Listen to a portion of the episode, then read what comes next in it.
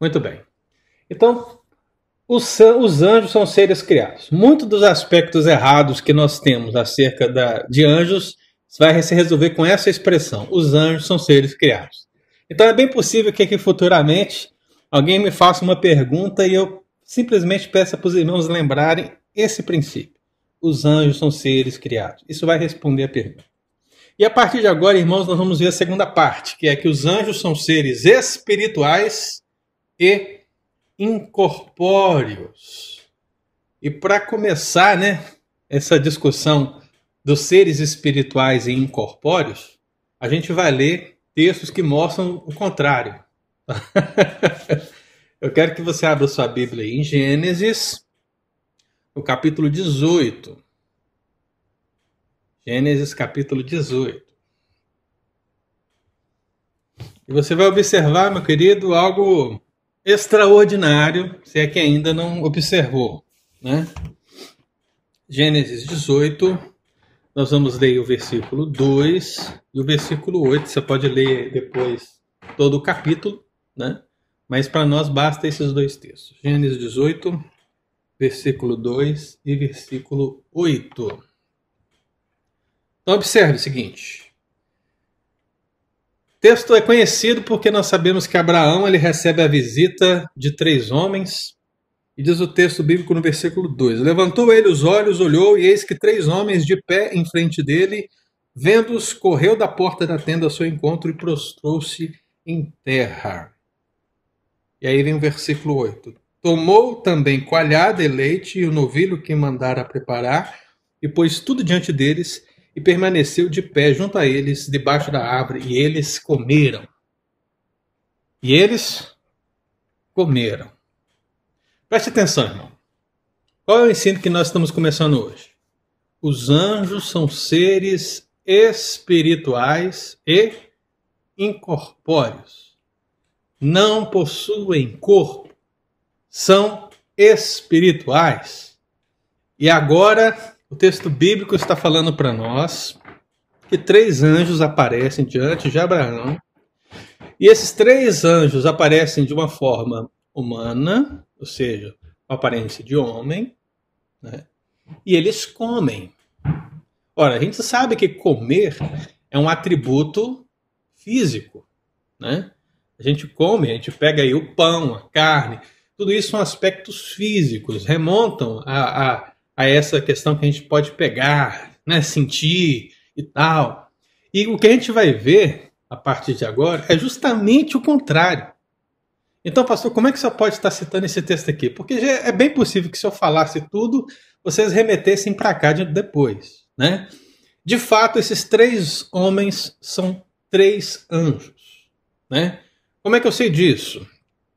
o contexto, vai lá no capítulo 19, no capítulo 19 de Gênesis, e aí diz o versículo 1: Ao anoitecer, vieram os dois anjos a Sodoma, a cuja entrada estava Ló sentado. Este, quando os viu, levantou-se e, indo ao seu encontro, prostrou-se rosto em terra.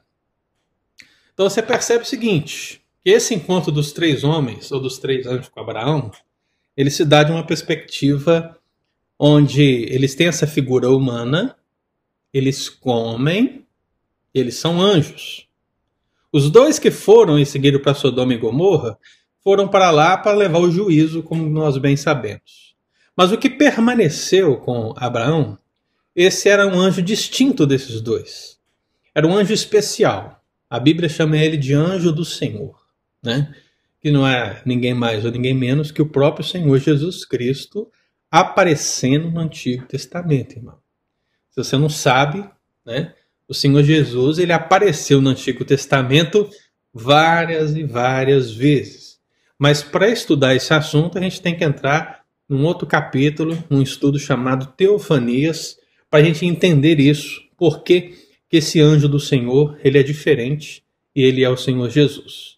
Então não vou me aprofundar tanto nessa questão agora. Mas tanto pelo fato do próprio Senhor Jesus, o anjo do Senhor, como os outros dois anjos estarem ali diante de Abraão, fisicamente, aparentemente, e comendo, e você percebe que quando os dois anjos chegam lá na, na casa de Ló, diz o versículo 3, que Ló instou muito com os anjos para que eles entrassem na casa deles. Diz o texto bíblico que ele fez um banquete, fez assar pães asmos e eles comeram. Então, olha para você ver, eles não apenas comeram uma vez, eles comeram duas vezes. e comeram um banquete. Então, de fato, podemos dizer que anjos têm corpo? Podemos dizer que eles são físicos? Eles têm? Não creio, irmãos. Né? Por que, que eu estou começando justamente por esse texto? Porque esse texto é um texto extraordinário. Ele diz respeito a um evento extraordinário. O fato de um anjo, dois anjos, três anjos, seja quantos anjos forem, participarem desse banquete com Ló e com Abraão, foi um evento extraordinário. Portanto, um mistério. Se eu continuasse vendo isso na, na Bíblia inúmeras vezes, eu poderia dizer para você que esse é um aspecto ordinário e anjos têm corpo. Mas não. Se eu tenho duas, três, quatro referências bíblicas para dizer que os anjos eles assumiram uma forma física temporariamente para um propósito específico, num tempo específico, num dia específico, nós temos centenas de outros textos que vão mostrar o contrário. E dentro da hermenêutica, da interpretação bíblica, a gente precisa separar o que é ordinário o que é extraordinário, né? E o que acontece nesses textos de Gênesis são aspectos extraordinários, ou seja, Deus ele fez com que isso se for, fosse possível, mas fez no momento específico, de uma maneira específica, para um propósito específico, e isso para nós é um mistério, porque eu realmente acho um mistério, não sei você, mas um ser espiritual participar de um banquete físico é algo bem, bem bem difícil de compreender, não é verdade? Uma outra questão que você pode fazer o, o seu entendimento flutuar em termos de mistério é que Deus é espírito, não é verdade? O Pai é espírito, o Filho é espírito, o Espírito Santo, como diz o próprio nome, é espírito. Mas a segunda pessoa da Trindade, ela resolveu se encarnar, né? Ela se tornou homem. Jesus, ele se encarnou. Agora Jesus não é só espírito, Jesus também tem um corpo. Né? E qual é o mistério aqui? O mistério é que hoje Cristo está em plena união com o Pai e com o Espírito, tendo um corpo glorificado. Né? Isso é o quê? Isso é um mistério para nós. A gente não consegue compreender isso. Né? Mas é o que a Bíblia ensina. Né? Então a gente precisa se limitar a essa questão. Agora, o que eu vou mostrar a partir de agora, irmãos, são parte dessas centenas de textos bíblicos que vão mostrar justamente o aspecto ordinário da natureza angelical. E esse aspecto diz que não, anjos não têm um corpo. Não. Anjos, ordinariamente, eles não podem desfrutar de banquetes. No dia a dia dos anjos, o que eles são na sua natureza? Eles são seres espirituais e incorpóreos. Eles são espírito e eles não têm um corpo. E para a gente começar a entender isso, e aí vai guardando as suas perguntas aí, qualquer coisa, né? O primeiro aspecto que eu acho que a gente precisa entender é justamente esse, que anjos são chamados de espíritos. Eles não são chamados como pessoas ou seres que possuem corpo, mas são chamados de espírito. Mateus 8,16 você tiver a oportunidade de abrir sua Bíblia, inclusive aquele e-mail que eu mandei para você, gente, os textos estão basicamente na ordem, tá? De leitura. Então, se você seguir essa ordem aí, você vai saber qual é o próximo, né, para facilitar a sua pesquisa, né, e já deixar aí você com ele aberto, né? Mas Mateus 8,16 fala de um momento onde Jesus estava realizando muitas curas, muitos milagres, coisas extraordinárias, e diz a palavra de Deus aí no versículo 16 que, chegada a tarde, Mateus 8,16, trouxeram-lhe muitos endemoniados. E ele, meramente com a palavra, expeliu os espíritos e curou todos que estavam doentes. Leitura básica de texto, hein, irmãos? Fala que ele trouxeram muitos endemoniados e depois que ele expulsou os espíritos endemoniados espíritos. Ou seja, o que faz uma pessoa com corpo ser chamada de endemoniado? Um espírito assume o controle desse corpo. Isso é que nós chamamos de possessão demoníaca. E como nós vimos já na nossa aula anterior, os anjos são seres criados. E quando eu falo anjos, eu estou falando tanto dos anjos bons como dos anjos maus. O que é de natureza de um é de natureza de outro. Ou seja, se o anjo bom foi criado, o anjo mau foi criado. E perceba, viu, irmãos? Então deixa eu, deixa eu deixar aqui até um, um ponto. Eu não estou dizendo que Deus criou anjos maus, tá? Eu estou dizendo que Deus criou anjos. E esses anjos, por causa da sua atitude de obediência ou desobediência, se tornaram bons ou se tornaram maus. Esse é o fato. Agora, o que é essencial de tanto um como o outro é que se Deus criou todos eles num primeiro momento como seres moralmente bons, todos eles também eram e são espíritos. Então, você não vai ver, irmão, um anjo possuir uma pessoa, porque essa invasão ela não acontece por Deus, né? É até interessante o texto de Apocalipse que diz, né? Eis que estou à porta e bato. Se alguém abrir, trarei, cearei com ele e glória a Deus. A pessoa de Deus, o Espírito Santo, e com certeza o ministério angelical é gentil. Tudo isso é gentil, né? O demônio não. O demônio age forçosamente. Então a possessão demoníaca tem esse, esse caráter violento contra a criatura, contra o homem, e é por isso que as possessões demoníacas relatadas na Bíblia são tão terríveis. Você vê os demônios fazendo coisas terríveis na vida das pessoas. Ao passo que em você habita o Espírito Santo de Deus, não é verdade? E o que, que o Espírito Santo de Deus faz em você? Ele não faz nada de violento. A obra do Espírito Santo, o fruto do Espírito, é maravilhoso, é bondade, longanimidade, né? E tantos outros. Então você percebe essa diferença muito clara. Então o texto fala que espíritos é, imundos ou demônios são espíritos, né? Atos 19, 12 também é um texto interessante para a gente pensar, porque fala de Paulo quando ele está em Éfeso. A igreja de Éfeso ainda não existia, ele estava começando a plantar a igreja ali. E diz o texto bíblico que depois de muito ensinar e de buscar a Deus ali, juntamente com alguns irmãos na escola de Tirano, Deus trouxe um avivamento ali. Eu falo em termos para que os irmãos possam entender, né? O Espírito Santo desceu naquele lugar, né? E as pessoas se converteram. Então, o que, que diz no versículo 12 do capítulo 19? Que Deus estava agindo tanto naquele lugar que as pessoas levavam aos enfermos lenços e aventais do uso pessoal de Paulo, diante dos quais as enfermidades fugiam das suas vítimas e os espíritos malignos se retiravam. Então você percebe que, mais uma vez, ao se falar de demônios, né, fala-se a respeito de uma natureza o quê? espiritual. Né? Aí talvez você esteja pensando, tá certo, pastor, então quer dizer que os demônios são espíritos. Mas e os anjos aprovados, os anjos bons? Eles são espíritos também? Claro que são, irmão. Né? Abra a, o livro de Hebreus, capítulo 1, versículo 14. Né?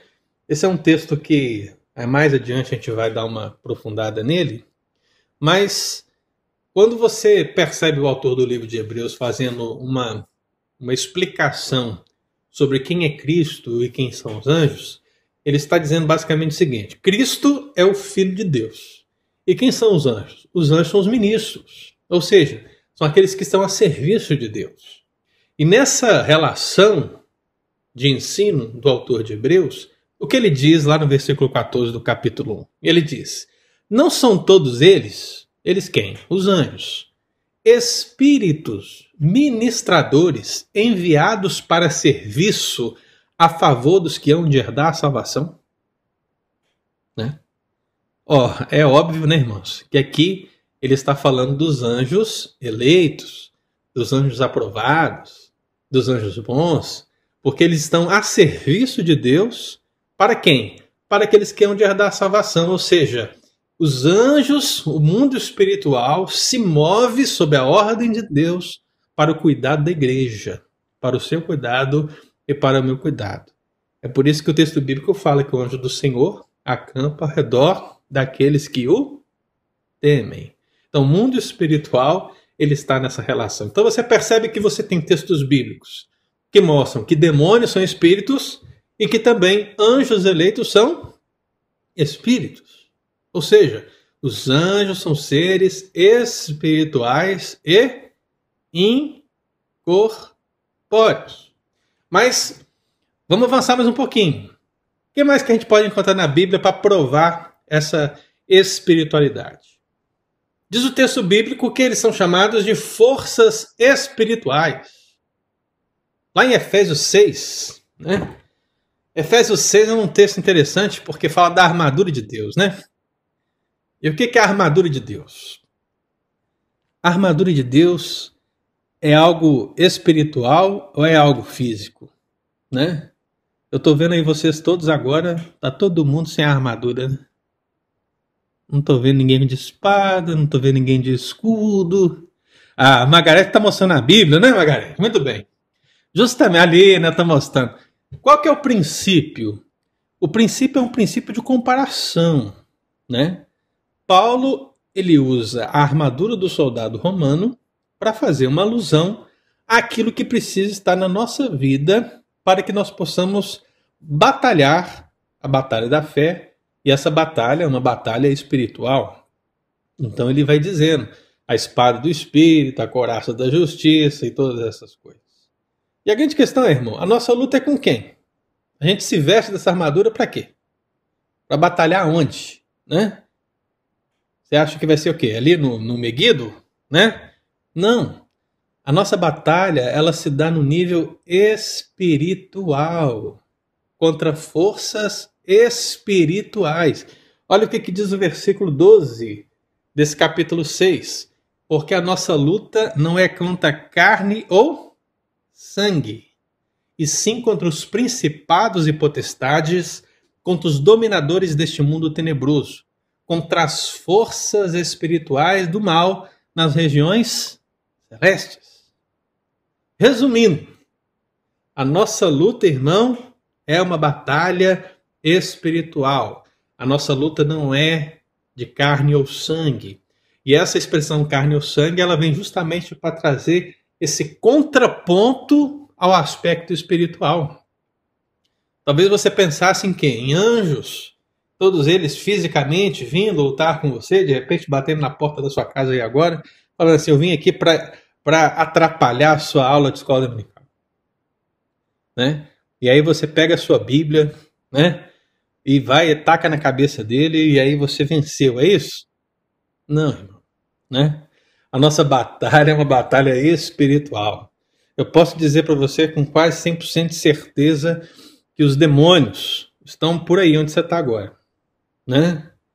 É terrível falar um negócio desse, eu sei que é, né? Mas estão, não adianta. São forças espirituais, é um mundo invisível, estão aí. Mas o anjo do Senhor também está. E o que é mais, mais importante a ser destacado é que o Espírito Santo de Deus está aí dentro de você, te selando, te protegendo, te guardando, e nesse sentido, o demônio não poderá te afastar da presença do Deus vivo, irmão. Amém? Porque a armadura de Deus vai estar com você. Você vai estar vestindo e você vai vencer. Então você vê que o apóstolo Paulo ele faz esse contraponto. Olha, a nossa batalha é espiritual, ela não é física. Se antigamente o povo de Israel, com seus reis, batalhava com, com as nações, aquelas batalhas todas e tal. Gente, aquilo era muito extraordinário, mas a nossa batalha agora é muito pior e o alcance é muito maior, porque ela se dá num nível que nós não podemos ver. É num nível invisível. Essa batalha é pouco citada nas igrejas presbiterianas, não é verdade? Pouco se fala delas. Até porque a gente tem tanta certeza da vitória que a gente acaba ignorando né, alguns princípios. Mas por causa de muitos erros também, a gente acaba trazendo para nosso coração alguns princípios que não são verdadeiros em relação a essa batalha espiritual. E quem estava aqui domingo passado, a gente já chegou a comentar alguma coisa quando o Leandrão aí fez aquela pergunta, né? Que eu citei o texto de Daniel. Então, amados irmãos, eles são chamados forças espirituais, não forças físicas, forças terrenas, não. Forças espirituais. Mas vamos para o terceiro argumento. Por que são seres espirituais incorpóreos? A Bíblia diz que anjos não têm carne nem ossos. Você já leu isso na Bíblia? Quem já leu, levanta a mão aí. Quem já leu? Ninguém nunca leu? Só Eli que leu? A Bíblia fala que anjos não têm carne nem ossos. Quem já leu isso aí? Rapaz, você vai ler agora, meu irmão. Vamos lá, em Lucas 24. Lucas 24.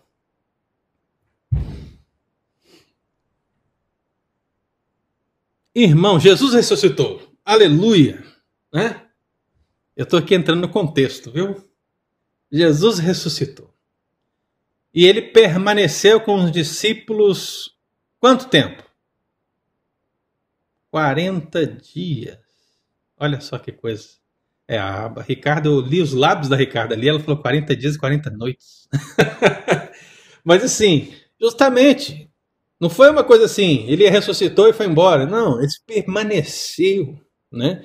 E ele permaneceu ensinando acerca do reino de Deus, falando coisas extraordinárias do porvir, e os discípulos tiveram ainda esse tempo de preparação até o dia que ele ascendeu aos céus. Mas a gente sabe que um discípulo duvidou da ressurreição de Jesus.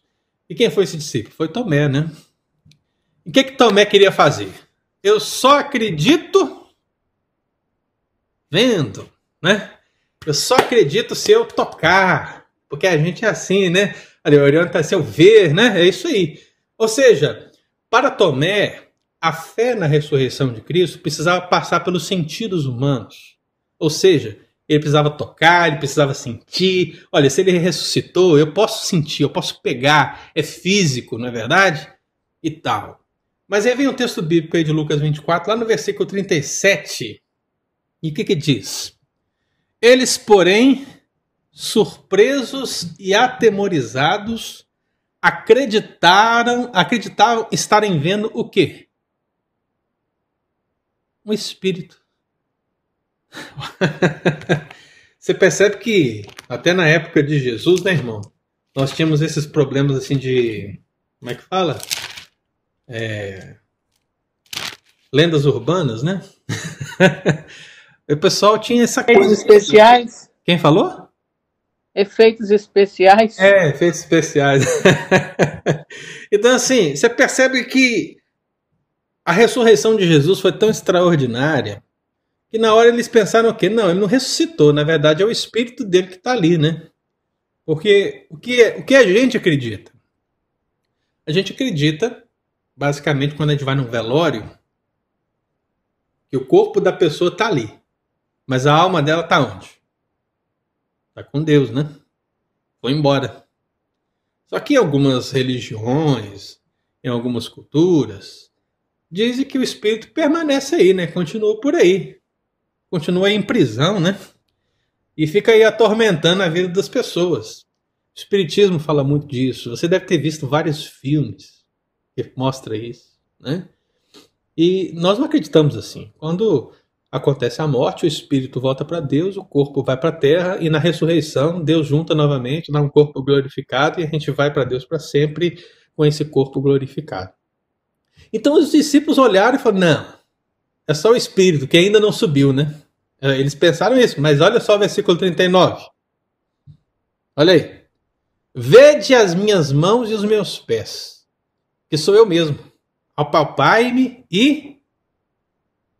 Porque um espírito não tem carne nem ossos, como vedes que eu tenho. Né? Ou seja, Jesus está falando ali da sua ressurreição, mas acabou nos dando aqui uma boa definição de anjos, né? Porque ele diz: porque um espírito não tem carne nem ossos. O que, que eu acabei de falar para vocês aqui? que anjos são chamados de quê? De espíritos, de forças espirituais. Agora, substitui aí a, expressão um espírito e coloca um anjo. O que, que vai ter? Porque um anjo não tem carne nem espírito. Ó, não tem carne nem ossos. Né? Então perceba isso, irmão. Aqui está a definição de Jesus, que um espírito não pode ter carne nem ossos. Porque Deus é espírito. Deus tem carne e ossos? Não. Agora, Jesus tem. É aquele mistério que eu falei para vocês. É, a, é o aspecto extraordinário desse texto bíblico. Então, de fato, anjos não têm carne, anjos não têm ossos. Deus os fez de uma natureza totalmente diferente nesse sentido. Mas tem mais uma prova. Por que, que os seres angelicais são espirituais? Não têm corpo. Jesus também disse que eles não se casam. Anjos não se casam. Esse anjo aqui se casou. Né? Esse, esse. Eu tô falando isso porque vamos lembrar o que é angelologia mesmo, gente? O pessoal aí tá lembrando? O estudo dos anjos, né? Então, esse ângelo aqui casou. Mas anjos não se casam, né? Então vamos lá no Atos 23. É, Atos 23, não, desculpa, Mateus 22, 30. Lá em Mateus 22, 30, Jesus está conversando sobre quem? Sobre os, sobre os saduceus. Lembra que eu falei dos partidos políticos da época, irmão? Tinha o PT, tinha o PMDB, tinha o PSDB, tinha PCO, né? Só que os nomes eram outros, né? Eram saduceus, fariseus, zelotes, essênios. Cada um tinha uma perspectiva uma interpretação bíblica para dar para a nação em relação ao seu tempo. Mas os saduceus, como eu já falei na aula anterior, eles não acreditavam em anjos, eles eram os liberais da época. Né? Eles não acreditavam em anjo, não acreditavam em espírito, não acreditavam em ressurreição, eles não acreditavam na Bíblia, eles não acreditavam em nada. Os saduceus é aquele pessoal político que gostava de ficar lá no meio de Roma, no meio dos imperadores, no meio lá dos deputados, dos senadores, né? Aquele pessoal que gosta de se envolver com a administração, que tem lá às vezes um título, né? Deputado reverendo, deputado pastor, deputado missionário, deputado não sei o quê, mas que não tem vida com Deus. É a mesma coisa, né? Levando para os dias bíblicos é isso. E nessa discussão de Jesus com os saduceus, com esse pessoal liberal, acerca da ressurreição, o que, que ele diz lá no versículo 30 do capítulo 22. Ele diz assim: Porque na ressurreição nem casam, nem se dão em casamento. São, porém, como os anjos no céu. É fácil de entender esse versículo também, né, irmão? Porque se você inverter ele, vai ser: ora, são como os anjos no céu. Não se casam, nem se dão em casamento. Tanto um sentido para lá, sentido para cá. Esse é o significado. Anjos não se casam, anjos não se dão em casamento. E por que não, pastor? Ora, anjos não são uma raça. Né? Você jamais pode falar que anjos, a raça angelical, você nunca pode falar isso. E por que, que você não pode falar isso? Porque essa ideia de raça, ela parte do pressuposto de reprodução. Né? Ou seja, os seres humanos eles podem se reproduzir. Né? Inclusive, essa foi a ordem de Deus: multiplicai-vos, encher a terra e tal. Isso pode acontecer com seres humanos. E as raças são derivadas dessas, dessas relações. Agora, anjos não. Como eu já disse lá na aula anterior, Deus criou um número limitado de anjos de uma única vez, simultaneamente, em um determinado tempo. Nós não sabemos quantos são, não sabemos quando foi, né? Mas uma coisa é certa: eles não são uma raça. Não se ficam multiplicando.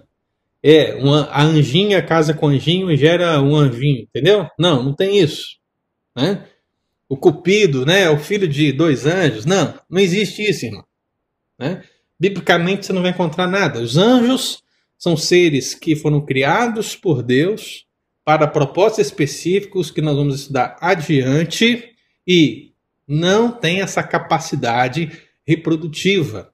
Porque o próprio Senhor Jesus disse: não se casam nem se dão em casamento. Né?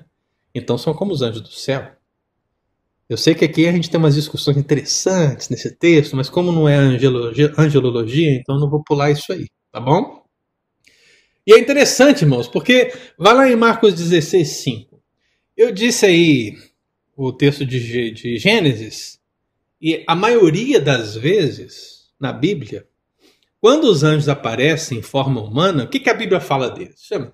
É um homem, um varão vestido de branco. Né? Não é isso que você lê quando se fala de anjos? Sempre assim. É um homem, é um varão. Né? A ideia é de que os anjos, quando assumem uma forma, sempre assumem uma forma adulta. Né? Uma forma masculina e adulta. Mas, mas, qual que é o detalhe de Marcos 16,5? Olha aí, quando se fala da ressurreição de Jesus. Entrando no túmulo, viram um jovem assentado ao lado direito, vestido de branco, e ficaram surpreendidos e atemorizados. Que jovem é esse, irmão? É um anjo, né? Se você ler todos os textos paralelos, você vai entender que isso é um anjo. Agora, qual é o detalhe? Por algum motivo, esse anjo era jovem.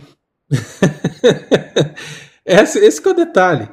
Né? Os textos bíblicos, ao citar os anjos, sempre citam eles como pessoas adultas, né?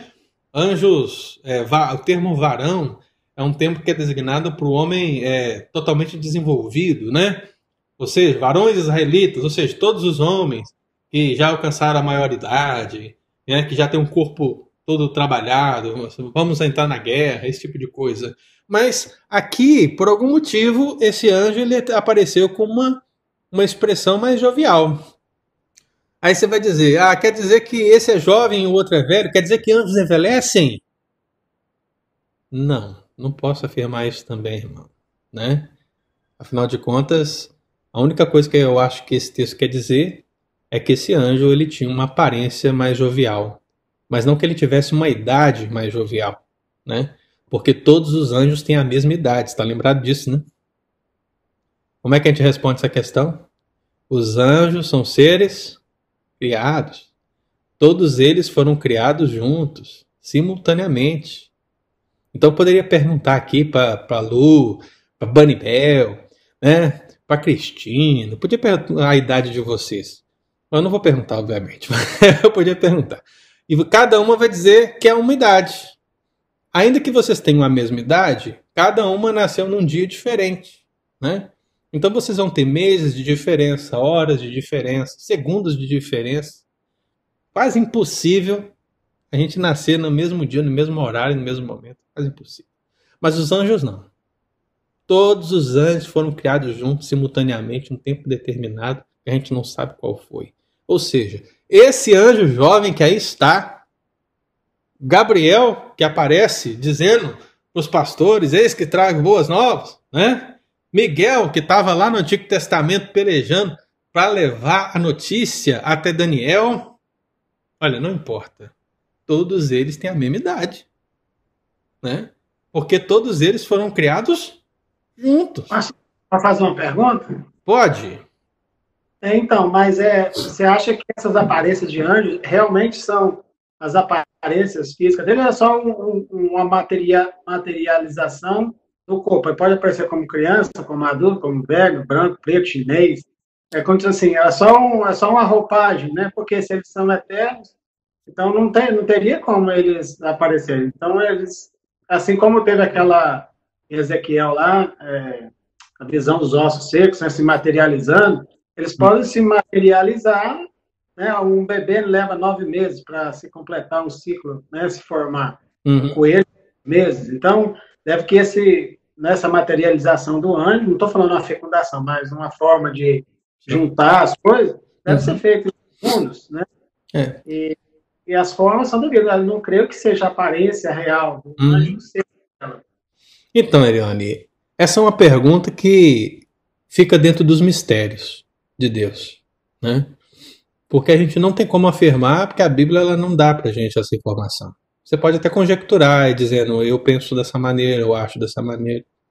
Mas ir, e para eu te dizer que eles se materializam, né? Da forma que eles querem, o que Deus. Eu teria que ter um texto bíblico para dizer isso para mim, né? Eu não tenho esse texto bíblico. Parece que é isso. Parece. Mas fica no campo da especulação. Você está me entendendo? A gente não consegue ter um parâmetro sólido para dizer. Eu consigo chegar até onde eu cheguei com vocês aqui agora. Mostrar que anjos são apresentados muitas vezes como varões, como homens maduros, mas que nesse texto, por algum motivo, ele foi, ele tinha uma aparência mais jovial. Não quer dizer que ele era um, um adolescente de 12 anos, né, irmão? Mas ele tinha uma aparência mais jovial. Assim como você percebe, e a gente fizer o estudo dos serafins, os serafins têm a aparência deles. Os querubins têm a aparência deles. Né? Mas Gabriel já tem outra aparência. Miguel aparentemente tem outra aparência. Será que foi a mesma aparência do Antigo ao Novo Testamento? Será que é a mesma aparência hoje? Não tenho como dizer, entendeu? Eu não tenho, não tenho informação bíblica para afirmar isso. O que a gente pode dizer é, com convicção é que essa, esse, essa aparição dos anjos, né, ela se dá dessa maneira. Se dá muitas vezes através de um varão, através de um homem de vestiduras brancas, através aí de um, de um jovem, né? E quando pensar em jovem, pensa assim nessa esse termo jovem, ele é geralmente utilizado na Bíblia para descrever pessoas numa faixa etária de 18 a 30 anos, mais ou menos, né? Então, assim, tecnicamente para nós é como se fosse um adulto, né? Mas a gente não tem como avançar muito nesse sentido. Beleza, Ariane? Ok. Para a gente fechar isso aqui, irmãos, mais uma prova de que anjos são seres espirituais incorpóreos, né? Eu já falei que eles são o quê? Espíritos, chamados de espíritos, são chamados de forças espirituais, mas o quê? Não se casam, não tem carne nem ossos, isso tudo são expressões que são aplicadas aos anjos. E agora, aquele que a gente até conversou na, na nossa aula anterior, que muitos cabem no espaço limitado. Muitos cabem no espaço limitado. Esse texto bíblico é importante para nós, Lucas 8,30. Você pode abrir para você entender. Lucas 8,30. Quando a gente vê a história do endemoniado Gerazeno, né? Aquela relação que ele aparece é: perguntou-lhe Jesus, qual é o seu nome? E o que, que ele respondeu? Legião. Porque tinha entrado nele muitos demônios. Olha para você ver, o demônio ele se autodenomina legião porque tinha entrado muitos, né? O que é muitos para você? o que é muitos para você? Se eu falar assim, olha, você tem aí muitos, muitos bens. É de se esperar que você tem mais de uma casa, mais de um carro, né? Você tem que ter mais do que a maior parte das pessoas tem. Né? Naturalmente, você pode pensar em termos menores, ah, dois, três, quatro, mas não. O termo legião, no, no aspecto do Novo Testamento, ele remete a pelo menos o número 7 mil. Você consegue perceber isso aí? 7 mil. Por quê? Uma legião romana tinha entre soldados entre 6 mil a 6.300 e você tinha também os cavaleiros com seus cavalos. Então, juntando tudo isso, a gente pode bater o número de 7 mil. Então, a gente pode dizer que o fato do, do demônio ou dos demônios ali ao se manifestar e se chamar legião, e chamaram-se assim porque eram muitos, nós temos ali milhares de demônios dentro desse endemoniado. E a coisa é tão terrível que quando Jesus expulsa, eles vão para aqueles porcos e os porcos ficam desesperados. E o que acontece com os porcos? Eles pulam para dentro do mar, né? E todos morrem e aí Jesus tem que ir embora dali porque acontece um monte de coisa, né? Então percebe que isso fisicamente é impossível, irmão. Né? Não temos como. Aliás, eu até falei dessa lei física de Newton, né? Um corpo ocupar, dois corpos ocupar o mesmo lugar no espaço, né? São é um aspecto da física. Mas em termos espirituais, essa regra física não se aplica. Porque nós temos aqui uma legião de demônios, vamos pensar em 7 mil demônios, para a gente deixar um número bem redondo, dentro de um corpo. Como isso é possível? É possível se nós entendemos que anjos são seres espirituais e incorpóreos. Uma das mulheres que seguiam Jesus, ela também foi endemoniada por um tempo, né? Qual é o nome dela? Quem sabe? É, Maria Madalena, né? Agora pergunta que não quer calar: quantos demônios estavam dentro dela? Quem sabe, quem sabe, quem sabe. Aí. Sete demônios, né? Ah, é pouco, pastor. Misericórdia, mano. Misericórdia. A destruição que um demônio é capaz de fazer na vida de uma pessoa. Tinha sete no corpo de Maria Madalena. Terrível. Se sete no corpo dela, uma legião no corpo do outro. Você percebe? Sete, sete mil. Não tem uma lógica na possessão. Só que a possessão ela tem níveis. Ou seja, é possível que uma pessoa ela tenha uma possessão, né? mas que ela não seja tão terrível para ela como para outra pessoa. Afinal, uma está com 7 mil e a outra está com 7. Então, os níveis de possessão podem levar a níveis de, de mal na pessoa e no entorno de maneiras diferentes.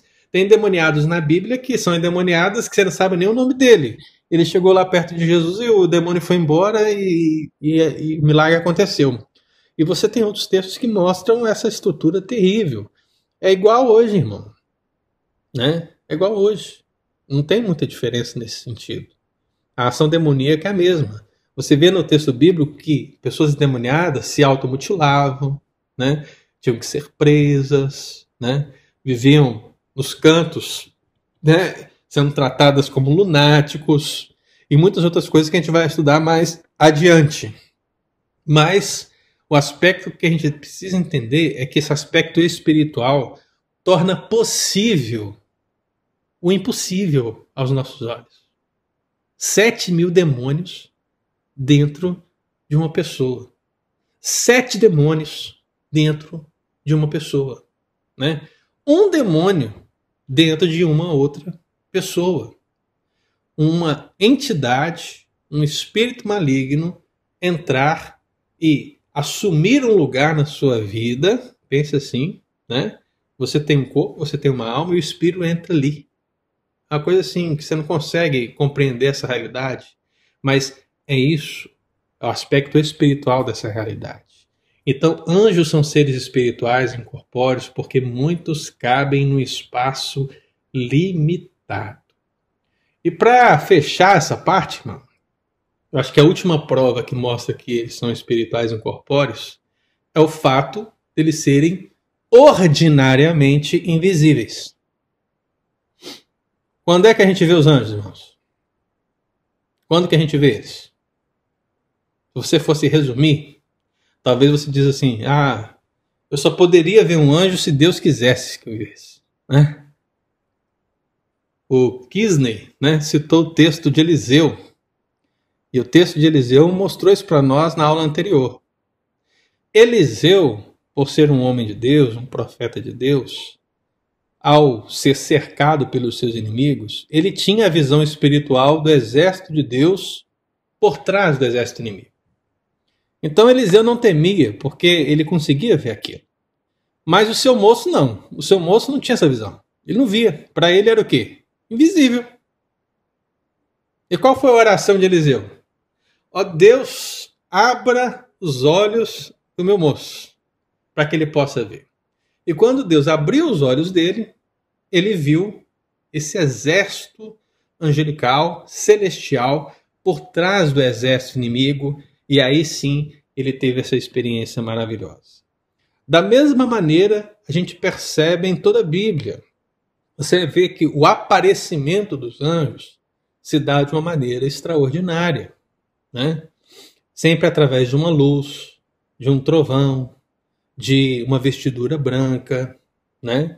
Quando Jesus ressuscitou, os varões de branco estavam lá, um, dois, né? Dependendo do evangelista que é citado. É uma questão interessante, né? Lembra de Balaão? A gente vai trabalhar esse texto mais adiante também, né? Mas basicamente Balaão estava lá montado no seu, na sua jumenta, né? E o que, que aconteceu? A, a jumenta empacou, né? A jumenta empacou, gente, no caminho. O que, que aconteceu com essa jumenta? Né? É uma jumenta mesmo, né? Como poderia dizer. Mas empacou. Mas a jumenta estava vendo o anjo na frente dela. Né? Um animal, e esse que é o princípio irmão, do texto, né? Um animal estava vendo o anjo diante dele, por isso que ele parou. Mas Balaão, que era profeta, não estava vendo. Então, quando você lê a Bíblia, você percebe que os seres angelicais são seres invisíveis. E a possibilidade de vê-los sempre vai passar pelo critério de Deus. É Deus que vai determinar né, aos anjos esse aparecimento. Né? Quando o, e a figura, o, o sentido básico do termo anjo, quem lembra o que, que significa a palavra anjo? Falei lá onde, no domingo passado. Quem lembra, quem lembra, quem lembra? Significa mensageiro. Ou seja, anjos têm uma mensagem. Então Deus manda o anjo com uma mensagem. Ora, para ele levar essa mensagem, via de regra, ele se manifesta a fim de ser percebido e ele trazer a mensagem. Quando Maria ficou sabendo que ela ia ser a mãe do Salvador, quem levou notícia para ela? um anjo. Né? E foi uma voz do céu que dizia: Maria, Maria. Eis que a Virgem. Foi assim? Não. O anjo apareceu para ela, irmãos. Ela viu. Ela tanto viu que ela teve medo. Porque é o que acontece, né? Se a gente tivesse a visão de um anjo, possivelmente a gente teria medo. Então, ela viu esse anjo, teve medo, e o anjo disse: Olha, não temas, não temas, porque eu tenho uma boa notícia para você.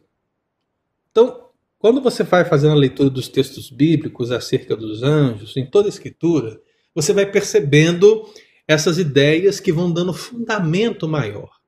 Então, quando eu digo aqui para vocês que os anjos são seres espirituais incorpóreos, estou dizendo baseado em tudo isso, né?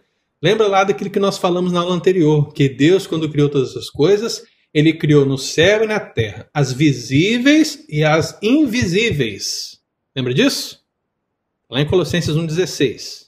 Então, seja o que é visível, seja o que for invisível, Deus criou todas as coisas. E quando pensamos em invisível, nós estamos pensando nos seres angelicais. Né? Tem uma pergunta que os escolásticos costumavam fazer que era muito engraçada, né? por entender esse princípio tão né, do, dos seres angelicais, eles costumavam perguntar: quantos anjos podem ficar de pé na ponta de uma agulha? Você percebe assim? Mas são discussões inúteis, irmão. Porque, sinceramente, quantos anjos cabem de pé na ponta de uma agulha? É, sei lá, mas é fato que talvez seja possível. Por quê? Porque eles são seres espirituais incorpóreos e o tempo e o espaço não funciona da mesma maneira que para nós. Um anjo, ele pode estar aqui nesse momento e está aí logo depois, né? Eu não estou dizendo que ele é onipresente, viu, irmão?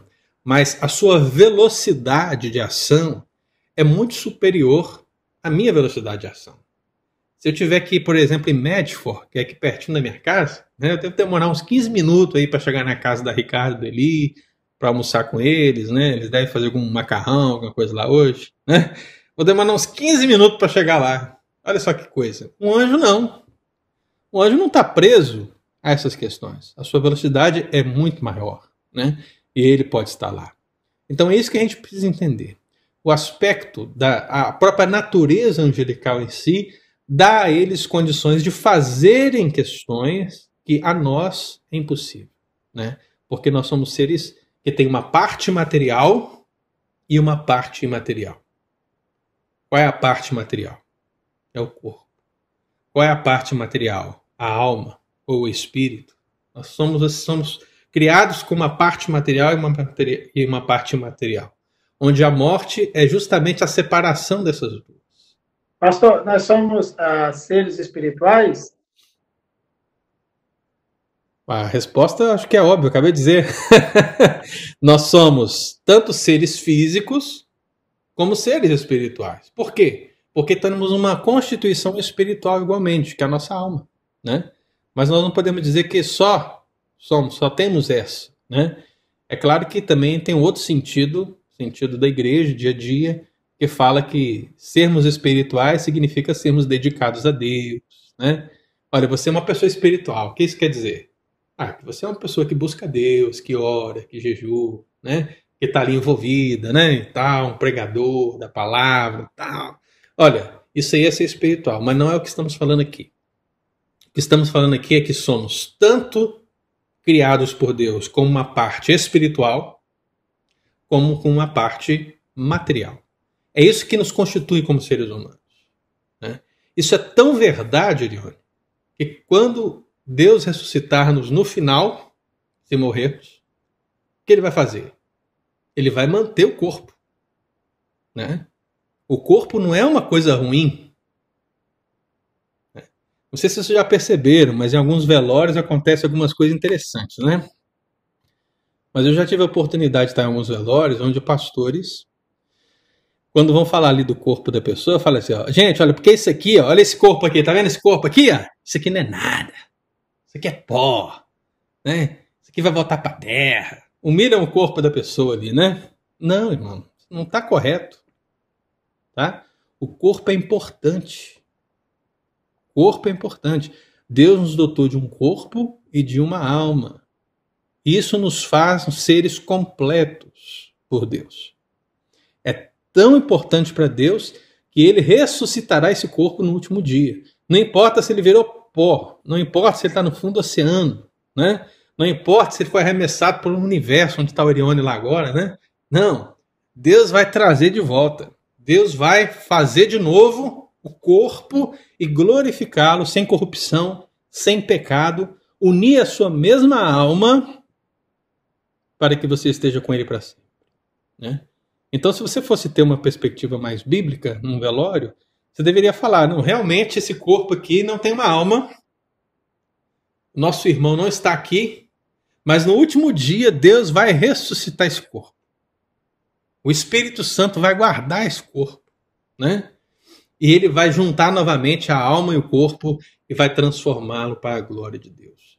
Então, o corpo é importante, mas também a alma é importante via de regra, a gente tem na igreja uma perspectiva que a gente tem que cuidar só da alma, né? Não. O corpo e a alma são importantes, irmão. Isso é o aspecto bíblico que a gente não pode esquecer. Amém? Vamos para a pergunta agora. Quem tem pergunta? Mãozinha aqui do Leandro está levantada. Pode fazer aí, Leandro. Eu tenho depois do Leandro. Manda brasa. Ok. Uh, pastor, foi uh, a gente viu a gente viu na aula que, que a manifestação corpórea dos anjos aconteceu por várias vezes durante toda toda a história bíblica. E a gente viu que é que, que, que há uma seleção de quem de quem consegue quem consegue ver e por motivos específicos. Uhum. Tem tem algum tem algum relato ou alguma coisa que a gente possa, possa afirmar que essas, essas materi materializações angelicais ainda acontecem ou aconteceram fora depois, uh, depois da volta de Cristo? Quer dizer, é, depois da, da, da, volta de Cristo para o céu? Anjos ainda, ainda, ainda, ainda se materializam para qualquer tipo de mensagem que Deus possa mandar para a gente? Rapaz, essa pergunta é uma pergunta que depende do pastor, sabe? Eu não sei, eu tô, eu tô pensando o que, que o Pedro responderia para eu poder responder. Porque esse é um ponto de vista da revelação extraordinária de Deus, né?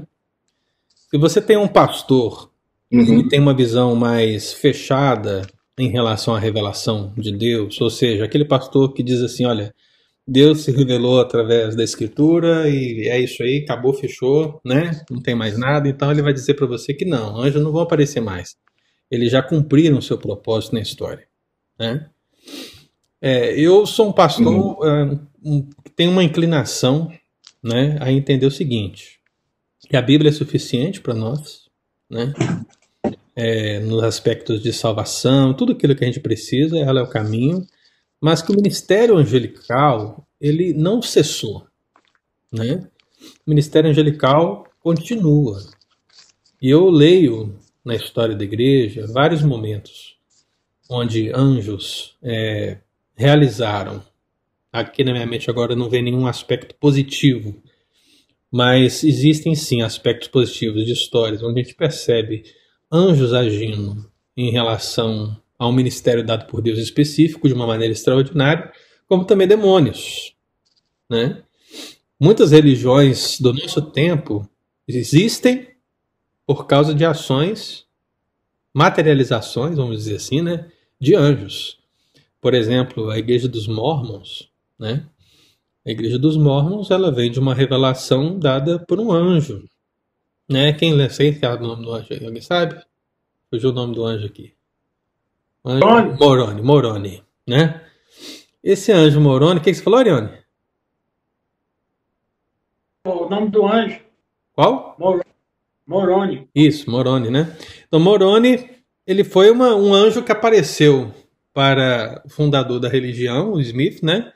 E deu para ele as tábuas de ouro, que hoje é esse outro testamento de Jesus. Gente, isso aí, ainda que ele possa ter dito que. É, ainda que a gente possa duvidar que isso tenha acontecido de uma certa forma, mas é óbvio que tem um demônio envolvido nessa questão, né? Você tem anjos assumindo forma de Gabriel, de Miguel, em muitas outras situações. Então, se os demônios estão agindo, por que, que os anjos de Deus não estariam? Né? Eu então, tenho essa inclinação para acreditar que sim, é possível que anjos ajam e até apareçam hoje, mas isso é um aspecto muito extraordinário. Entendeu, Leandro? Eu acredito, mas eu acredito que é muito extraordinário para acontecer. A gente ouve muita história de muitos missionários, de muita gente, né? E a gente assim vibra, a gente fala assim, não, glória a Deus.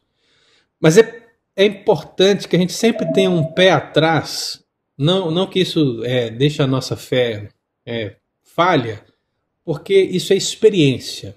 E a experiência sempre deve ser posta abaixo da Bíblia. Toda experiência humana não deve ser para nós ordinária. Ou seja, se a pessoa diz para mim, ah, um anjo apareceu para mim, né, me abraçou e diz, eis que estou contigo todos os dias. Não, isso não pode ser para nós, né? Nossa regra de fé e prática. A partir de agora, todos nós vamos acreditar, nisso. Não, para nós, a nossa regra de fé e prática é a Bíblia. Então, fica com a Bíblia. Se essa pessoa disse isso, e se ela é uma mulher de Deus, um homem de Deus, se a gente realmente reconhece, a gente fica com o pé atrás e pede a Deus para dar o convencimento para ela ou para nós sobre se isso é verdade ou não. Mas é, eu prefiro caminhar nessa linha tênue, mas sempre acreditando no aspecto extraordinário dessa revelação. Eu não acho que acontece como acontece por aí, né? E à luz daquele cântico, né, Leandro? Você já deve ter exposto algumas vezes aí na projeção, né? Que diz assim: tem anjos voando neste lugar, no meio do povo, em cima do altar, subindo e descendo. Assim, é, o, é, o favorito, é o favorito do Kissen. então, dessa maneira eu não acredito, não, viu, Leandro? Porque isso aí é, quase que tira todo o fundamento do que nós estamos estudando. Né? Uhum. Mas eu acho que a ação dos anjos ela continua. Eu acho que nós podemos até vê-los, né? Mas isso é de uma maneira extraordinária. Tem que ter um propósito extraordinário para que isso aconteça, porque Deus, em Jesus, por meio do Espírito Santo e da Sua palavra, são suficientes para nós em todas as coisas. O aparecimento de um anjo é um aspecto extraordinário para um propósito específico, uma situação específica que eu tenho como avaliar, a não ser quando alguém me disser que aconteceu e eu vou agir justamente do jeito que eu estou falando aqui para você, entendeu? Entendi. Então, Então, assim, tenha sabedoria. Então, mesmo, mesmo, mesmo numa situação extraordinária, a gente ainda deve, deve ter nossas dúvidas, porque. Eu acho que você deve ficar assim um pouco receosos, receosos Uhum. de aceitar totalmente, né? Ok. Porque é muito extraordinário. Teria que peça a Deus assim para convencer o seu coração, para falar o seu coração, para trazer esse entendimento, né? Porque eu só não quero fechar essa porta porque Deus pode fazer. Entendeu? Quem é que levantou a mãozinha aqui? Quem que foi que falou que queria falar? Foi você, Kisney? Ou foi outra pessoa que gritou? Então vamos seguir a ordem aqui. Como eu pedi o Leandro, a Ricardo já estava com a mãozinha levantada aqui. Então, Ricardo, faça sua pergunta. É o marido. Ah, o Eli? Eu te mandei por um text message aí, é, Gênesis capítulo 6, fala que os filhos de Deus, eles viram que as filhas dos homens, elas eram muito bonitonas, né? Uhum. Eles decidiram casar com elas. Sim. Ah, o, texto, o texto que você citou aí de Lucas, capítulo 18, verso 30, fala que os anjos, eles ah, não têm corpo. Não, desculpa. É, isso mesmo, é, é Lucas 18, 30, se eu não estou 39. enganado. É, que ah, os anjos, eles. ah, não, desculpa, que na eternidade não se casam nem se dão em casamento, mas serão como os anjos dos céus. né? Então, se os anjos não têm corpo, não têm sexo, então essa, essa, essa interpretação que Jesus deu dos anjos aí, que, ah, que na eternidade nós seremos como os anjos, que não se casam nem se dão em casamento, ou seja, é impossível, né? Ah, depois da transformação, que nós seremos como os anjos. Uhum. Então, essa interpretação de Jesus derruba totalmente a interpretação de que aquele texto de Gênesis ali tenha sido anjos que tenham adentrado as filhas dos homens, correto? É, quem realmente interpreta dessa maneira vai usar esse argumento, né? Uhum. Gênesis 6 é muito complexo, né? Qualquer pastor que tentar navegar superficialmente Gênesis 6 vai ter um problema sério, né? Como eu falei para os irmãos na aula passada, o livro de Enoque, né, é o, é o livro onde o seu autor ele procura interpretar Gênesis 6 e trazendo a ideia de que os filhos de Deus ali são anjos. né? Então vou resumir para vocês o livro de Enoque para vocês entenderem. Na interpretação do livro de Enoque, Gênesis 6, ela, ele mostra os anjos que se rebelaram, né? desceram à terra, se relacionaram com as mulheres, e dessa relação surgiram os gigantes. E quando eu falo gigantes, gente, eu estou falando de um gigante assim, de 40 metros de altura, entendeu? Não estou falando de um gigante de 3 metros, não. Porque o livro de Enoque ele dá o tamanho. Né? Então, um gigante de 40 metros. Não apenas isso, mas os anjos vêm, têm relação com as mulheres e ensinam para os homens e mulheres artes místicas, como feitiçaria, mexer com metal, fazer ervas e essas coisas todas. A ideia do livro de Enoque é dar uma, uma interpretação sobre a existência do mal no mundo. Então, para o livro de Enoque, a partir de Gênesis 6, ele está explicando como é que o mal veio a esse mundo. O mal veio através desses anjos. Eles se relacionaram com as mulheres e eles ensinaram essas pessoas a fazerem coisas erradas para Deus. E o que, que Deus fez? Deus viu tudo isso e ele mandou o dilúvio, porque o dilúvio era a única coisa que mataria os gigantes de 40 metros de altura, entendeu? Você está acompanhando o raciocínio? então a única coisa que mataria esses gigantes era isso. Então Deus mandou o dilúvio para matar tudo, para exterminar tudo, eliminar todo esse conhecimento errado e também matar todos esses gigantes. E aí, o que, que aconteceu? Você acha que a história acabou? Ah. Os espíritos dos gigantes sobreviveram ao dilúvio. O corpo morreu, mas o espírito sobreviveu. E os espíritos dos gigantes que sobreviveram hoje são conhecidos como espíritos demoníacos. Entendeu? Ou seja, o que, o que nós estamos falando aqui em termos de demônios não são os anjos necessariamente lá da rebelião angelical, mas são os, os gigantes que morreram, né? Então, nós não podemos interpretar o texto bíblico à luz de um livro que não é canônico, né? Um livro que não é inspirado, um livro que foi feito é, um tempo que não, não condiz com a realidade. Mas a interpretação, via de regra, desse texto é que filhos de Deus e filhos dos homens diz respeito a duas linhagens específicas, né? A linhagem que é a linhagem que Deus guardou, que Deus amparou, a linhagem da promessa, que a gente percebe que existe uma linhagem que Deus vai guardando durante toda a evolução bíblica, né? E a linhagem que não guardava esse temor a Deus. E outros vão dizer que não, que realmente anjos tiveram relação ali com as mulheres e por causa dessa abominação, Deus resolveu trazer o julgamento e o dilúvio. Principalmente porque na Bíblia muitas vezes a expressão filhos de Deus ela é remetida a anjos. Então por isso que é difícil fechar a questão nesse texto, né? Porque a Bíblia ela dá um amparo para os dois lados. Mas eu tenho uma tendência muito maior a acreditar que não teve Nossa, anjo envolvido. Mas é, eles, eles deixaram, eles deixaram o seu estado original. Então, a partir do momento que eles deixaram o estado original, tem a possibilidade. Isso está registrado na Bíblia, em, em, né, em Judas. Sim. Vamos ler o texto de Judas, né? Porque aí você tá deixar o estado, não é o estado original, né? É a sua habitação original, né? E há anjos que não guardaram o seu estado original, mas abandonaram o seu próprio domicílio. Ele tem guardado sob trevas em algemas eternas para o grande dia. Então, Irione, esse texto, para mim, ele não, não, não, não envolve essa relação, porque simplesmente está dizendo o estado original. E qual é o estado original deles? O estado de original deles é o de moralmente bons. Deus fez todos os anjos moralmente bons. Então eles abandonaram, eles não guardaram esse estado original. Ou seja, qual é o estado original? De serem bons, eles desobedeceram. E por ter desobedecido, geraram o mal né, e levaram o mal para muitos. Até aí eu acho que dá para a gente caminhar. O abandonar o seu próprio domicílio né, significa abandonar a presença de Deus, abandonar esse, esse lugar altíssimo onde eles estão. Você vê em toda a Escritura, quando vai se mostrar anjos, eles estão ao redor do trono de Deus, servindo a Deus para a glória de Deus. O diabo não.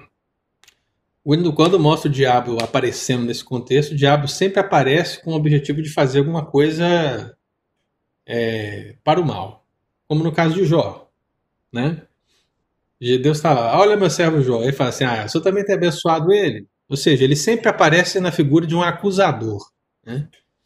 E depois que Jesus ele consegue a vitória na cruz do Calvário, esse acusador ele para, ele não tem mais como acusar os filhos de Deus. Né? Então não existe mais essa condenação, essa acusação do diabo diante do trono de Deus, porque Deus justificou através de Jesus. Então não acho que esse texto possa ser usado para dizer que lá era isso, né? Mas ele tem outros significados. Tá bom? Deixa eu ver aqui quem levantou a mão. Ah, diga ali. Continua aí. Eu queria dizer, inclusive, pastor, esse, ah, o restinho do final desse próprio verso 6 aí, Sim. que diz que, ele foi, que eles, eles são mantidos em trevas pre, ou presos com correntes eternas para o julgamento do grande dia. Sim. É, eu até creio que esse texto está falando da impossibilidade dos demônios se converterem, ou seja, eles jamais vão voltar atrás e, e se tornarem bonzinhos, ou seja, essas correntes eternas que eles são mantidos aí, é o que Deus já determinou, quando o próprio Jesus disse que é, Satanás e seus anjos já estão condenados à perdição eterna. Eles não, nem vão ser, eles já estão condenados. Sim. As algemas eternas, e é isso aí que a gente tem que entender muitas vezes, irmãos. O diabo é um inimigo derrotado. Uhum. Os demônios já estão derrotados.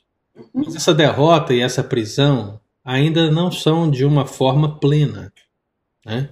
O texto fala de algemas eternas, como Apocalipse 20 fala né? Que o diabo será solto pouco tempo. O que quer dizer se ser solto um pouco tempo? Ora, só é solto quem está preso, né, irmão? Hum? só é solto quem está preso. Ou seja, ele está preso no sentido de a sua atividade está cerceada. Ele, ele, ele age, mas ele não age livremente. Né? Ele age com a permissão de Deus, ele age assim, é, como diz o pastor Jeff, né, cirurgicamente, em algumas questões, né? Mas ele não é livre. Né? Você vê que o próprio caso de Jó, para ele tocar em Jó, Deus teve que permitir. Para ele enganar os profetas de Acabe, Deus teve que permitir. Né? E Deus sempre permite com um propósito específico que a gente aprende logo adiante. Então, esse guardado em algemas mostra isso. Mas no final dos tempos, o que vai acontecer? O diabo será solto né? por pouco tempo. E esse ser solto significa o quê? Significa que ele vai agir livremente nas nações com o intuito de trazer plena destruição e, se possível, enganar os eleitos de Deus. Isso na Bíblia é chamado de grande tribulação. Entendeu, irmãos? A grande tribulação é marcada por essa esfera de atuação demoníaca acentuada é nesse momento que vai aparecer o anticristo, é nesse momento que vai aparecer o falso profeta, é nesse momento que a igreja, e a nossa igreja entende que nós vamos passar pela tribulação. A nossa igreja entende que nós vamos estar vivendo esse tempo. Então, assim como estamos tentados pelo diabo hoje, chegará um dia que nós seremos tentados a tal ponto de negarmos o Senhor, né? Mas aquele que for fiel até o fim, esse será salvo. Amém? No versículo 14. Tá. Sim? De Judas. Atrás da casa dele. É, depois um, assim, um foto da cidade. Sim. No versículo 14 de Judas, né? Então, eu acho que ele estava referindo à história, porque de onde que ele tirou essa profecia de Enoque aí? Do livro, do livro que eu acabei de falar. Ah, ok. Né? Porque o livro de Enoque, o primeiro livro, são três livros de Enoque que existem. O livro Etíope e outro eu esqueci. Mas o livro Etíope ele foi feito 300 anos antes de Cristo. Então o que, Uhum. que acontece? Esse texto já existia quando Jesus veio. Entendeu? Aí a grande questão é: Deus, por algum motivo, permitiu né, que essa passagem estivesse em Judas. Agora, se você me perguntar por que exatamente, eu não vou saber dizer.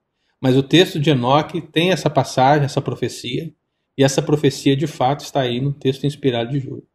Né? E existem muitos outros pontos de contato.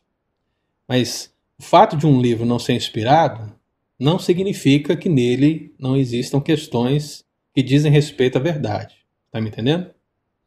É isso que eu queria que, que você entendesse. Mas não quer dizer que o livro o fato de ter citado uma parte do livro de Enoque não quer dizer que o livro de Enoque seja um livro inspirado. Até porque eu acabei de dizer, né? Isso se deu 300 anos antes de Cristo. E Enoque, quando foi que Enoque viveu? Bem antes, né? É óbvio que esse livro não foi escrito por Enoque, é por isso que ele é chamado de pseudepígrafo, ou seja, de uma, foi um outro autor que escreveu, mas ele escreveu sobre o nome de Enoque, porque se eu disser para você, olha, esse livro aqui é o livro do Ângelo e esse aqui é o livro de Enoque, o sétimo depois de Adão, qual que te interessa mais? Vai ser o de Enoque, né? Pô, o sétimo, né? Sai depois de Adão, não sei o quê, o homem que andou com Deus, o homem que já não era e tal. E quem é anjo? Anjo nem ninguém, né? Então você não vai interessar pela história do anjo, mas pela história de Enoque você vai interessar. É por causa disso que os autores daquele tempo escolhiam nomes para os seus livros. Agora deixa eu pular aqui. Bunny Bell. Não, desculpa, Bunny Bell. Kisney primeiro. Kisney. Opa, tudo bom, gente? Ah, a minha questão é a seguinte, pastor, só comentar um pouco sobre aquela parte que o senhor falou sobre o corpo. Uhum. É, nós vemos que após a ressurreição de Cristo, ele tomou um novo corpo, né? Sim. A Bíblia diz, e Paulo reflete isso várias vezes, que todo o poder, a glória, que antes tinha sido diminuída no seu ser para ele se tornar homem e habitar entre nós, foi dada, foi retornada a ele. Uhum. Tanto isso que quando ele resolve aparecer para os discípulos de Emaús, estão todos caminhando no sentido Emaús, de repente Jesus está no meio deles. Sim. E de repente, quando Jesus reúne com os discípulos após, quando ele marca uma reunião, ele vai ter com os discípulos, aquela reunião que Tomé não está, a Bíblia fala que as janelas das portas estavam todas fechadas e ele entrou e apareceu no meio deles. Sim. Então, Jesus Cristo estava com o corpo, como diz o pastor Hernandes, turbinado. Justamente. E é esse ponto que eu, que eu gostaria de colocar. Paulo também ele diz isso, que na ressurreição, ou na, na vinda de Cristo, os mortos em Cristo ressuscitarão primeiro, né? Sim. E os que estiverem vivos serão transformados. Então, o corpo ao qual o senhor é, colocou aí ah, claramente que tem que ser resguardado e esse tipo de situação, mesmo sendo os corpos a qual o mar terá que dar conta, ah, aquele corpo que foi putrificado, aquele que foi queimado, será transformado, como a Bíblia diz, para um corpo igual ao de Jesus. Sim. Nós teremos um corpo é, igual ao de Cristo, ou seja, um corpo realmente turbinado, Uhum. né? Eu acredito que a minha barriga vai embora, entendeu? E vou estar mais Tenha fé, aqui. Não é legal, não é não? Não é não, irmã? Então, assim, é só para complementar, é só para complementar, sabe? Para colocar uma situação em que é, realmente, por mais que, que o nosso corpo hoje ele vai, vai é, ser colocado à disposição, se nós morrermos em Cristo antes da sua vinda, ele será colocado em algum lugar e não terá mais a mesma forma, Uhum. mas em Cristo esse corpo vai ser como o de Cristo foi é, após a ressurreição. Muito bom. Lu, você queria fazer uma pergunta, Lu?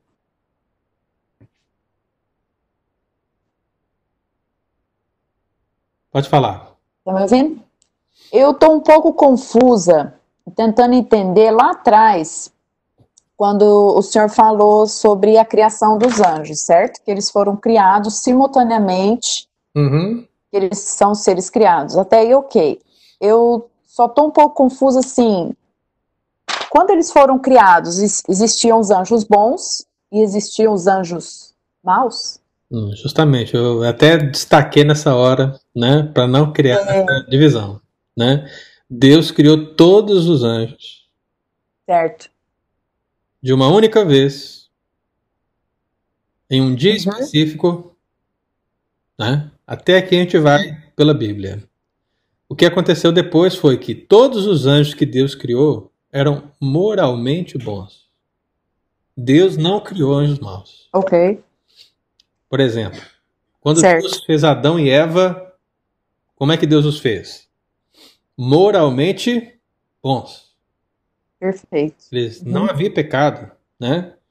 Só que Adão e Eva, eles desobedeceram a Deus, e a desobediência já é o mal. Gerou o mal, né? Só que eles tiveram um agente tentador. Quem foi esse agente tentador? Satanás, na serpente. Deixaram de ser bons, moralmente bons, e se tornaram pecadores. É isso que a gente entende sobre os homens. Né? A mesma coisa aconteceu com os anjos. Em um determinado momento, eu não sei te dizer quando, eles foram testados. Ah, tá. Eles foram testados, né? E nesse teste houve uma rebelião, né? Ou seja, Satanás e muitos anjos seguiram ele, caíram desse estado.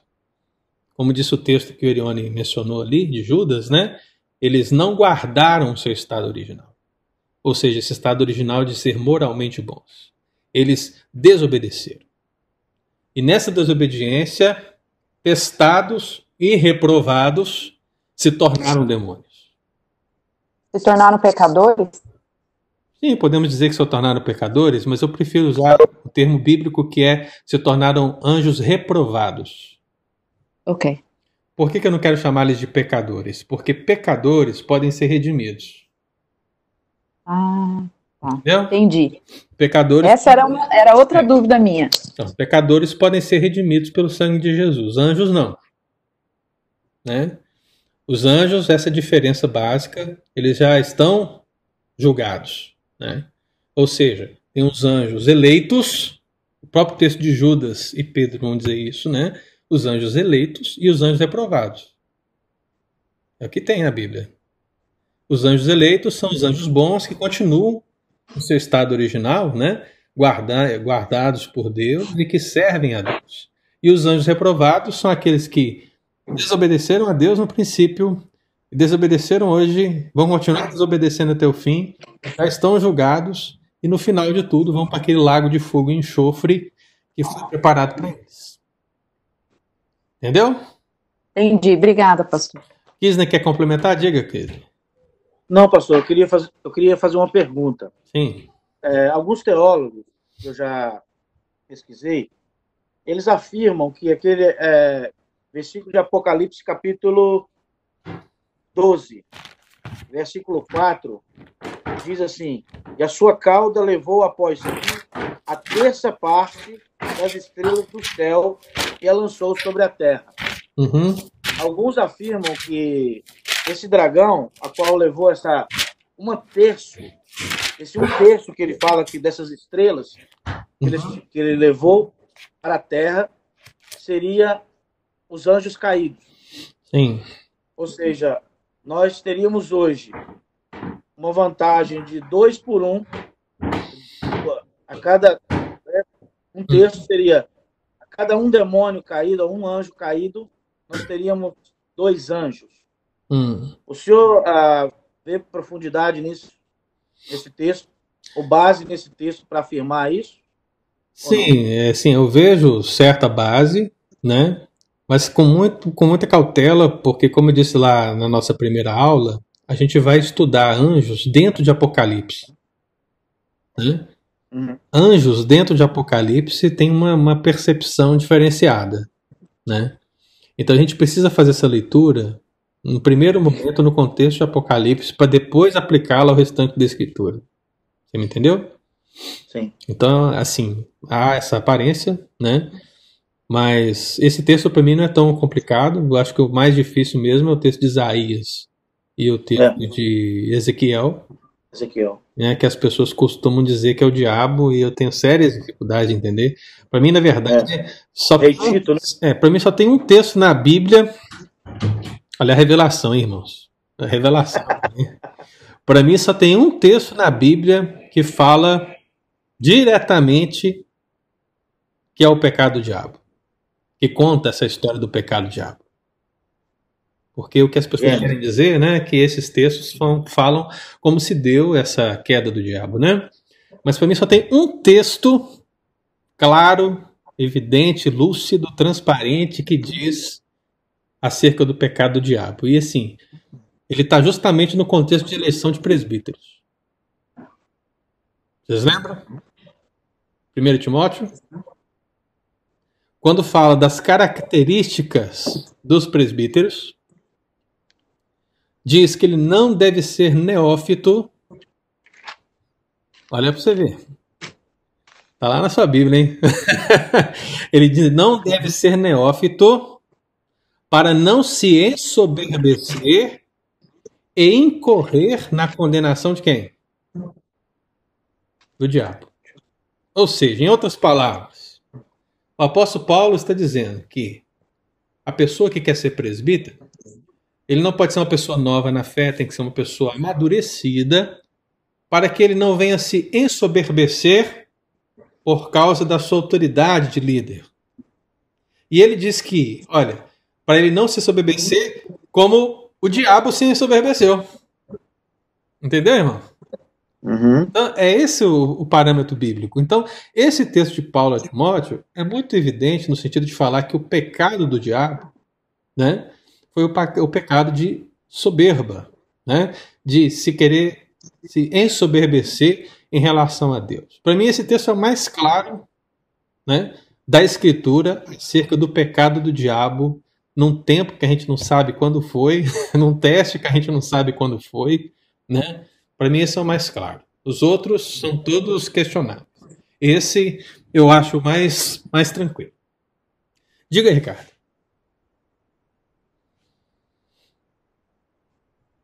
Irmãos, eu queria dizer um negócio para vocês. Eu, é para essa aula durar uma hora, tá? A gente vai ter que fazer um esforço, tá? A gente vai ter que fazer um esforço para essa aula durar uma hora, porque depois o pastor vai, vai falar comigo, né?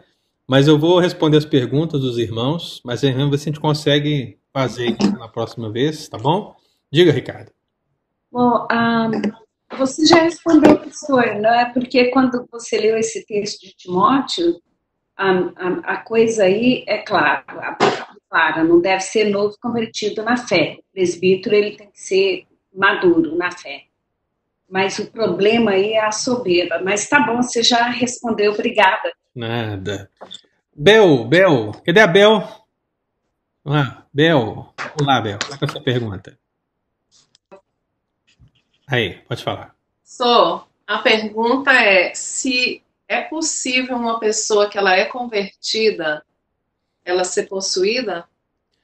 Se a pessoa ela é crente de fato, de verdade, lavada e remida pelo sangue do Senhor Jesus Cristo, é impossível. Glória a Deus. É impossível. Por que, é impossível? Porque é outro que habita nela. Entendeu? Deus habita não há lugar. Quem habita numa pessoa lavada e remida pelo sangue de Jesus? O Espírito Santo de Deus. De Deus. Nós somos a morada do Espírito Santo de Deus.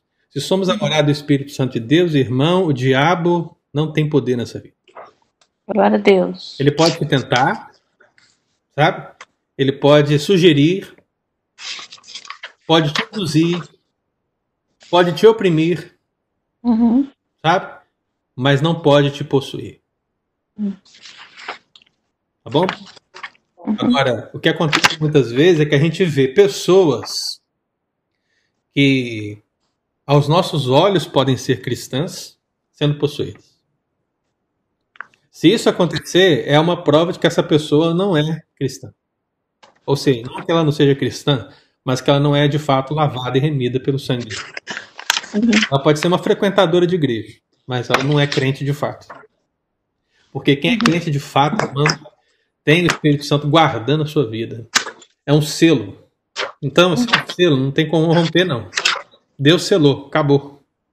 Você está protegido, guardado, amparado até o fim. Toda a ação do diabo vai se dar no aspecto exterior. Porque interiormente, quem fala a sua vida é o Espírito Santo. Uhum. Amém? Amém. Mais perguntas? Tem mãozinha levantada aqui. Eu só queria- Leandro acho que já foi. Né?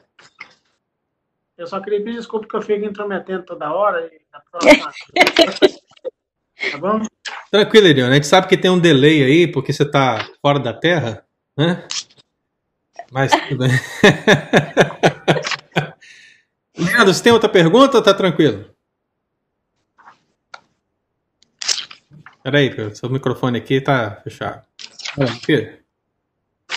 Não, é só isso. Eu, é que eu, eu aperto uma vez e fica lá. Eu não sei, eu não sei se, se eu apertar de novo funciona, mas. Não, tá tranquilo. Tiago, Samarinha, Ricardo, Nádia, Margarete, Mara, tem pergunta? Não. Não? Não, posso não. Eu tenho muita pergunta, mas aí vai o dia todo, né? Então, Vai, muita, muita mas vai guardando, vai guardando as perguntas aí. Passar um dia só pra nós fazer a pergunta aí.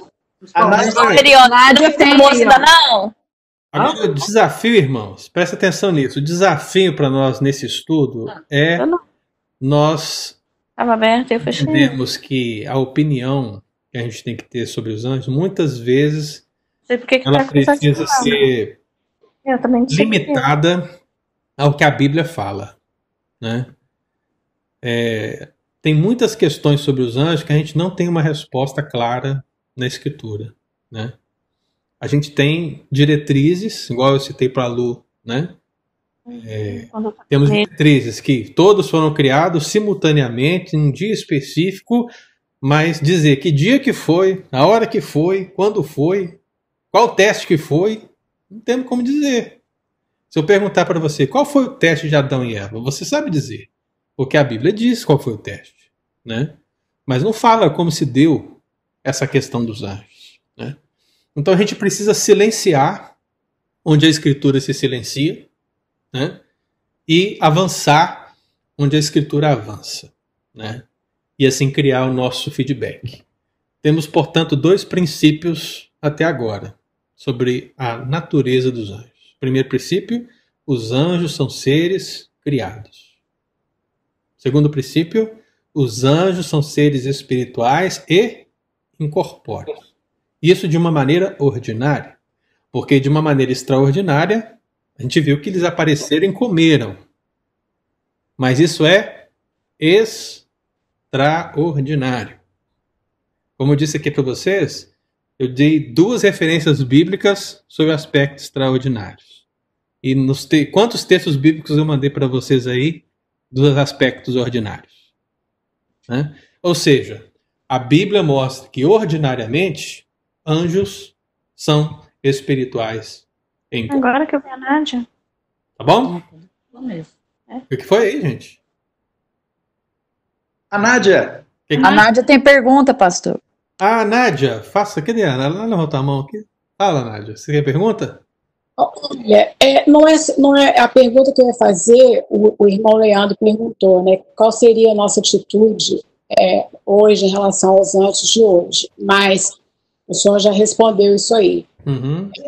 Mas o que eu queria falar é que a Bíblia, em lugar nenhum na Bíblia, encoraja nós que somos cristãos a, a buscar, a procurar os anjos. Sim. Então, é, é isso que eu queria falar. E, e tem, e tem um, um, O Paulo fala, eu não sei bem aonde que é, se eu não me engano, eu acho que é em Tiago, mas eu não, eu não pesquisei sobre isso. Mas Paulo fala que, ainda que o anjo do céu venha pregando a palavra, que seja anátema, esse anjo, ele não é de Deus. Então, e, então, co como que deve ser a nossa atitude de hoje se um anjo aparecer para a gente? Uhum. Né? Eu acho que nós devemos pensar quem é esse anjo, da onde ele foi enviado e buscar a resposta nas escrituras que é Jesus Cristo. Esse é o que eu, é que eu penso e fecho o estudo, né? Assim que eu fechei o estudo ontem à noite, que eu fiz uma, uma breve pesquisa. Por quê? Porque quando o senhor falou sobre é, a criação dos mormos, né? É, e não só dos mormos, mas a, de, a, de, a do islamismo, que foi através também da, da aparição de um anjo revelado lá na gruta, lá na Arábia. E não só ele, não só essa religião, mas como as testemunhas de Jeová, como aquela escritora, eu não sei é o primeiro nome dela, mas é White, o, o, o sobrenome, que ela escreve os livros aí baseados na, na, em segmentos de anjos, Sim. né? Então, é, é olhando para esse lado aí que nós devemos ter esse, esse cuidado. Aí, é, Nádia, só para a gente fechar mesmo, né? Ele está falando dessa questão do anátema. E é interessante se observar que ele fala um anjo que prega um evangelho que vai além desses que eu tenho falado. Uhum. Né? Portanto, um outro evangelho. Então você vê que nem, nem o apóstolo Paulo ele fecha a questão em relação a isso, né? Porque ele está dizendo que se qualquer anjo aparecer, mesmo que ele diga que seja Miguel, mas se ele prega um evangelho diferente do que eu estou falando, seja considerado anátema, maldito, né? Então é, é é um mistério mesmo. E essa frase sua, eu acho que é a frase ideal. A gente até comentou na, na aula anterior. A Bíblia não nos incentiva a procurarmos anjos, né? E se tivermos que procurar alguém, procuremos o próprio Deus. Procuremos o Espírito Santo que habita em nós, né? É, essas aparições angelicais se deram num momento onde essa presença maravilhosa do Espírito Santo em nós, né, não era uma realidade tão presente como é hoje. E aí agora estou me referindo ao Antigo Testamento, ao Teatro dos Apóstolos, né? O Espírito Santo não era uma habitação permanente na vida do seu povo, na vida do povo de Deus. Portanto, meu amado, os anjos eles tinham um ministério muito mais vivo ali nos registros bíblicos. Mas hoje, Você não tem uma criatura que está agindo a seu favor, né? É, de uma maneira visível, como muitos textos bíblicos mostram, de uma maneira tão extraordinária, tantas vezes e perceptível, mas você tem o próprio Espírito intercedendo por você, clamando por você todos os dias, te guardando, te amparando, te fazendo filho de Deus, te dando fruto do Espírito, fazendo coisas maravilhosas na sua vida, coisa que anjo nenhum poderá fazer, né? Então, assim como aquela irmãzinha lá, que os irmãos devem relembrar, né, que orou pedindo ao anjo Gabriel para fazer alguma coisa, né? É, e eu falei com ela, olha, você tem que orar, minha filha, ora para Deus, porque Deus pode fazer muito mais que o anjo Gabriel, né? Porque o anjo Gabriel é uma criatura a serviço de Deus, né? Então, ore ao Senhor, ore ao Pai, né? Peça ao Espírito Santo, ele vai nos guardar, ele vai nos proteger. Então, essa precisa ser a nossa direção, e assim eu peço a Deus que nos abençoe a todos em nome de Jesus. Amém. Amém? Gente, então vamos dar durante a semana. Próximo tópico: textos bíblicos a leitura de vocês. E vamos guardando esses textos aí, lendo, relendo, para que a gente possa continuar crescendo em nome de Jesus. Deus abençoe a todos e aí um ótimo domingo para todos em nome de Jesus. Amém. Amém. Bom? Tá com Deus. Tô chegando aí, ali. Tô brincando. Ah, Ricardo tem almoço para nós hoje? Tô brincando, tô brincando, tô brincando. Terça-feira é aniversário do Eli. É, aqui, Vai ter bolo, Ricarda? Parabéns. eu tô fazendo baby back ribs, tá? Oh, não, não. É pra hoje. Eu tô perguntando pro aniversário. Vai ter bolo?